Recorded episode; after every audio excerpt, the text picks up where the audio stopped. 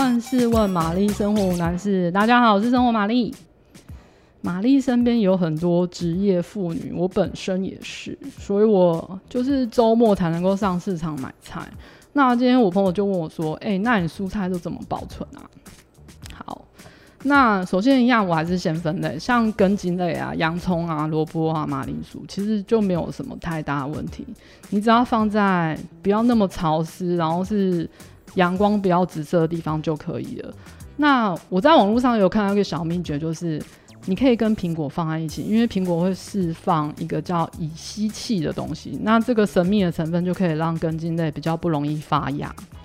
嗯，再来就是叶菜类的蔬菜，比如说像菠菜啊、小白菜啊、小松菜啊，这种我们比较常买得到的蔬菜，最好的食用期间都是不要超过五天，因为超过五天，基本上那个青菜的营养素就会流失。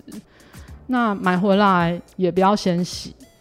因为洗了有水分，它其实蛮容易，叶菜类很容易烂掉，所以我都会买回来就是先用报纸啊，或是白报纸啊，先把它包起来，再用大的塑胶袋把它套起来，然后打一个结，但那个结不不需要打得太密，就是有留一点点空间这样子，然后我才把它冰到冰箱。那这些报纸啊、塑胶袋都可以重复利用，就是很环，可以环保使用这样子。那有的时候我会先煮，比如说冰箱可能太小，那但是我又买太多，那我就先煮起来，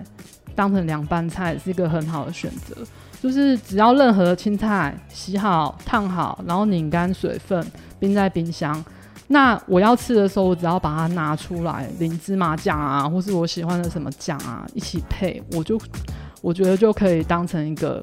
那一餐蛮好的配菜。不过我很建议就是。最好是那个分量，就是一餐就可以吃掉，不要隔菜。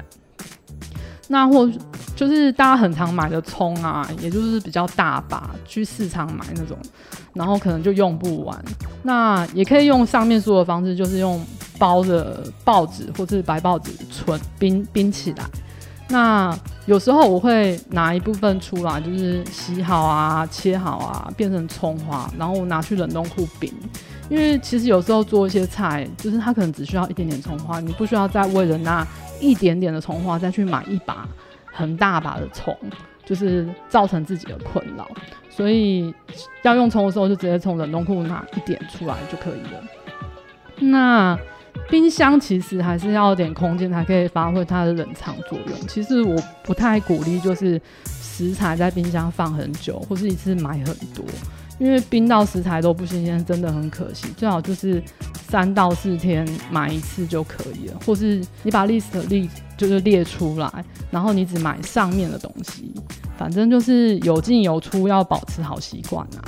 那如果你喜欢今天的内容，欢迎订阅、按赞五颗星。还是有什么生活上的疑难杂症要请马丽解决，也欢迎留言让我知道哦。拜。